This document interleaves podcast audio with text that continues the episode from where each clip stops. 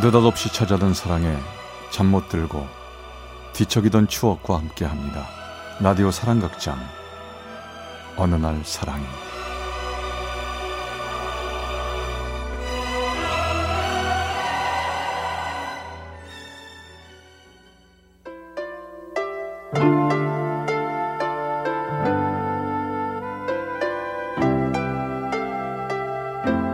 사랑의 체험수기 어느 날 사랑이 제 184화 주홍 글씨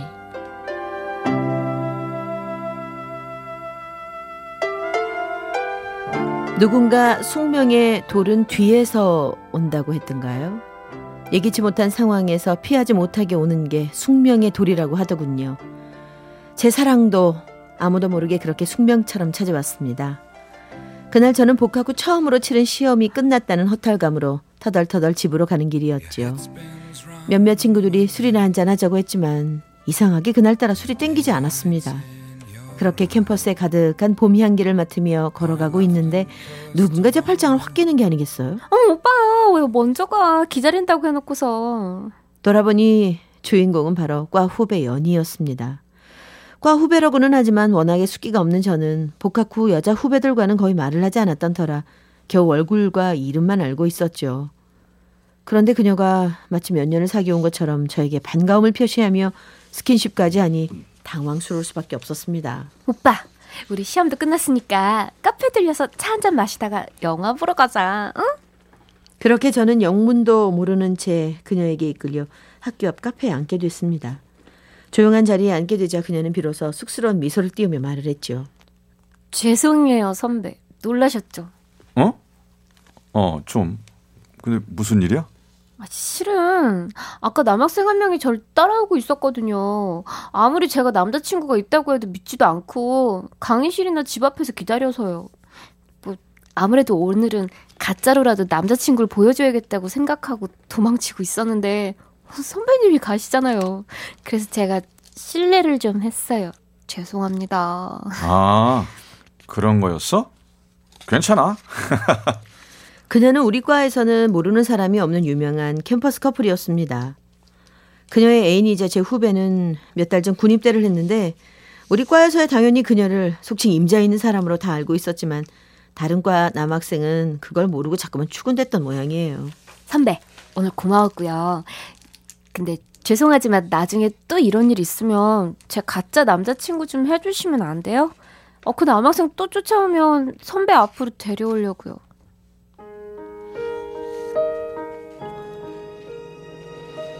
남의 연애 사이에는 끼지 않는 게 제 철칙이었지만 저는 그녀의 상냥하면서도 예의 바른 태도에 저도 모르게 고개를 끄덕여 줬습니다. 그렇게 그녀를 만나 며칠 후 도서관에서 책을 읽던 저는 제 옆으로 누군가 황급히 다가오는 것을 느꼈습니다. 그녀였어요. 선배, 그냥 가만 계세요. 지난번에 선배가 애인이라고 하니까 안 믿잖아요. 오늘은 확실히 도장 좀 찍으려고요. 괜찮죠? 그래, 그러지 뭐. 저는 그렇게 그날도 그녀의 애인이 되어야 했고 그날 이후 저희들은 강당이나 식당에서 마주치면 괜히 웃음이 나오는 그런 사이가 됐습니다. 그러던 어느 날 그녀가 저를 찾아왔습니다. 선배, 시간 있으세요? 왜? 아, 또 무슨 일 있어?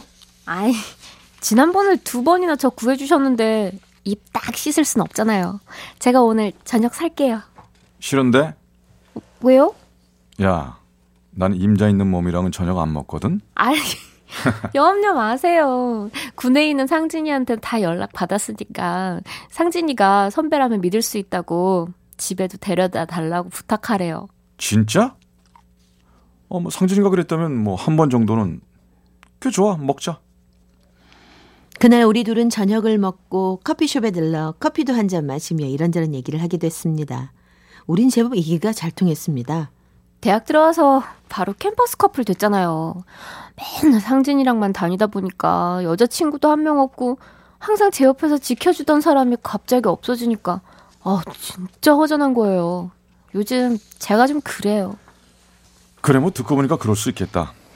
그럼 내가 친구 해줄게. 그 대신 상진이가 제대할 때까지만이다. 정말요? 어 신난다. 고마워요 선배.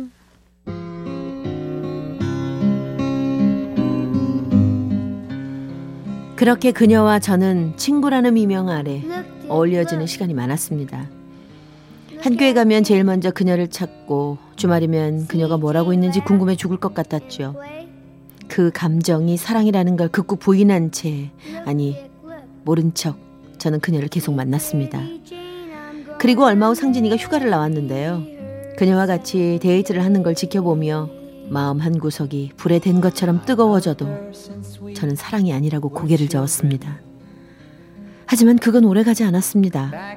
상진이가 휴가를 마치고 귀대를 한 후 모처럼 만난 그녀를 보는 순간 저는 사정없이 꼬여버렸습니다. 너 애인 만난다고 하더니 안색이 아주 훤해졌다? 어? 그래서 열흘이 넘도록 연락 한 번 없었냐? 오빠 모처럼 만나서 왜 그래? 그리고 과 남학생들 다 모여있는 술자리에 왜 안 나왔어? 상진이가 이상하게 생각하잖아요. 그래 미안하다. 내가 너희들 사랑을 확인하는 곳에 들러리로 나서주지 못해서.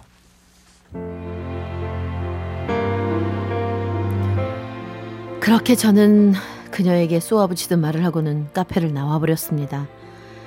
그녀는 후배 여자친구라고. 그녀는 후배 여자친구라고 전 후배가 돌아올 때까지만 그녀를 지켜주면 된다고 그래야 한다고 다짐하고 또 했건만 그건 쉽지 않았습니다. 괴로운 마음에 한참을 거리에서 서성이다 집으로 돌아갔는데 제 자취방 앞에 그녀가 서 있었습니다. 전 그녀를 보는 순간 그동안 했던 제 다짐은 물거품처럼 사라져 버리고 뛰어가 그녀를 안았습니다. 미안하다.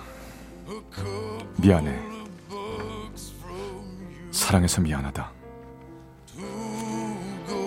전 그녀가 뺨이라도 때려주길 바랬는데 그러면 그녀를 보낼 수 있을 거라 생각했는데 놀랍게도 그녀는 울고 있었습니다.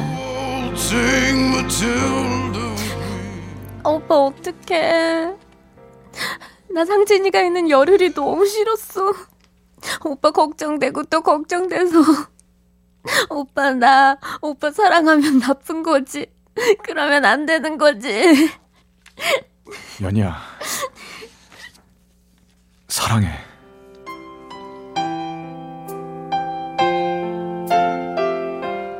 저희 둘은 사랑이 미워서 사랑을 받아들일 수가 없어서 울고 또 울었습니다.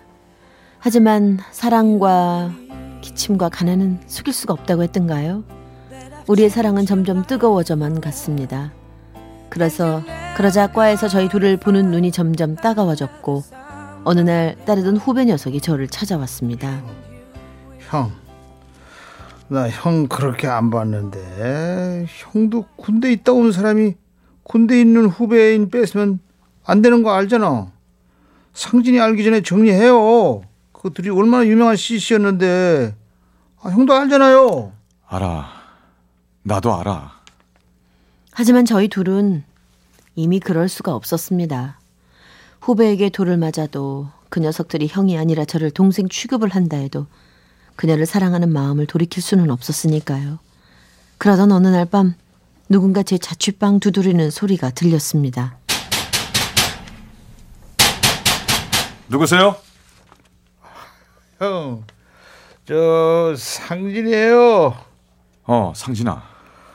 아, 나 형이 이럴 줄 몰랐어. 형이 나한테 아, 어떻게 이럴 수가 있어요. 미안하다. 할 말이 없다. 변명하지 말아요. 형은 나쁜 놈이야. 나쁜 자식.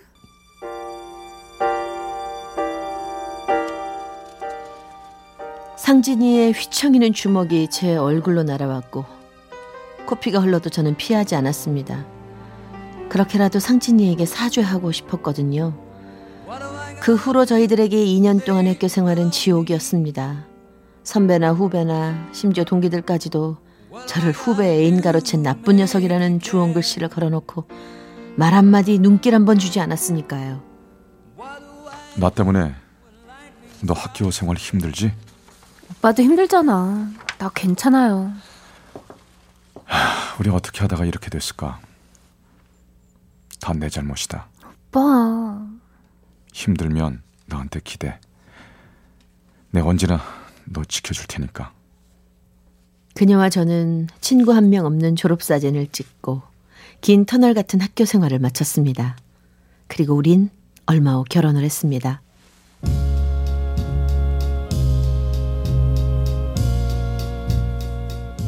지금도 우리는 대학 동기 한 명 없는 결혼 사진을 보며 씁쓸하게 웃습니다. 가끔은 대학 때 친구들을 만나 변명하고 싶은 마음이 들기도 합니다. 그때는 우리도 어쩔 수 없었다고 말이죠. 사랑이 뒤에서 날아오는 돌처럼 아무리 피하려 해도 피할 수가 없었다고. 사랑을 피하려 도망치고 울어보지 않았으면 우리를 더 이상 비난하지 말아달라고 말이죠. 그리고 우리에게 손가락질했던 주홍 글씨를 이제는 지워달라고 꼭 한 번은 말하고 싶습니다.